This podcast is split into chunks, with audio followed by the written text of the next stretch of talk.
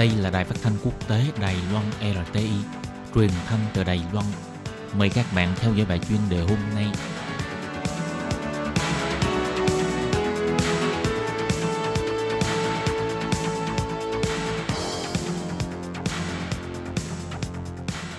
Thiên Nhi xin chào các bạn thân mến. Tiếp sau đây xin mời các bạn cùng đón nghe bài chuyên đề của ngày hôm nay với chủ đề là nghiên cứu phát hiện camera theo dõi là thiết bị không đủ thông minh. Thiết bị này vô tình có thể tiết lộ thông tin việc bạn có ở nhà hay không. Và sau đây xin mời các bạn cùng đón nghe phần nội dung chi tiết của bài chuyên đề ngày hôm nay.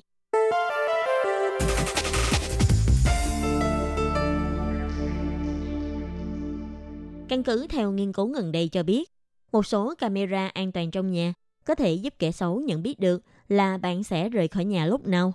Đội ngũ nghiên cứu phát hiện, kẻ trộm không cần phải biết nội dung do máy camera theo dõi quay lại, chỉ cần kiểm tra dữ liệu do camera tải lên mạng đã có thể biết được là gia chủ có nhà hay không, thậm chí còn có thể biết được họ đang làm gì ở trong nhà.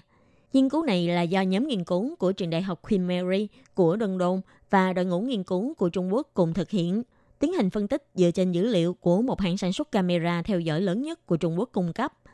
Người sử dụng máy camera có thể thông qua hình ảnh được truyền tải lên mạng Internet quốc tế để theo dõi từ xa tình hình trong nhà.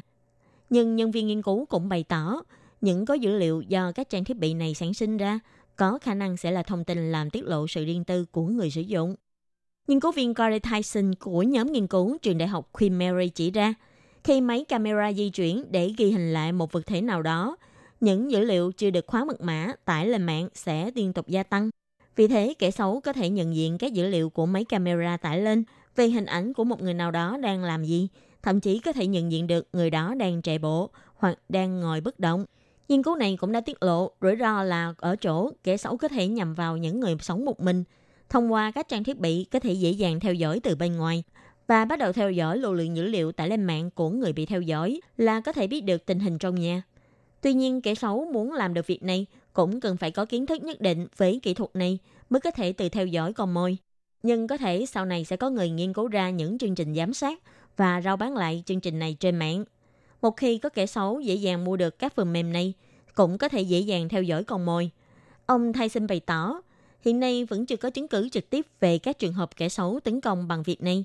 Nhưng sau này vẫn có người có thể lợi dụng lỗ hổng an toàn của camera để vào nhà ăn trộm. Ông nói, họ có thể giám sát lưu lượng dữ liệu của máy camera trong thời gian dài. Thông qua việc theo dõi thói quen tập quán của chủ nhà trong một tuần, họ sẽ có thể dễ dàng đoán được khả năng mà chủ nhà có mặt ở nhà vào thời điểm nào trong tuần tới.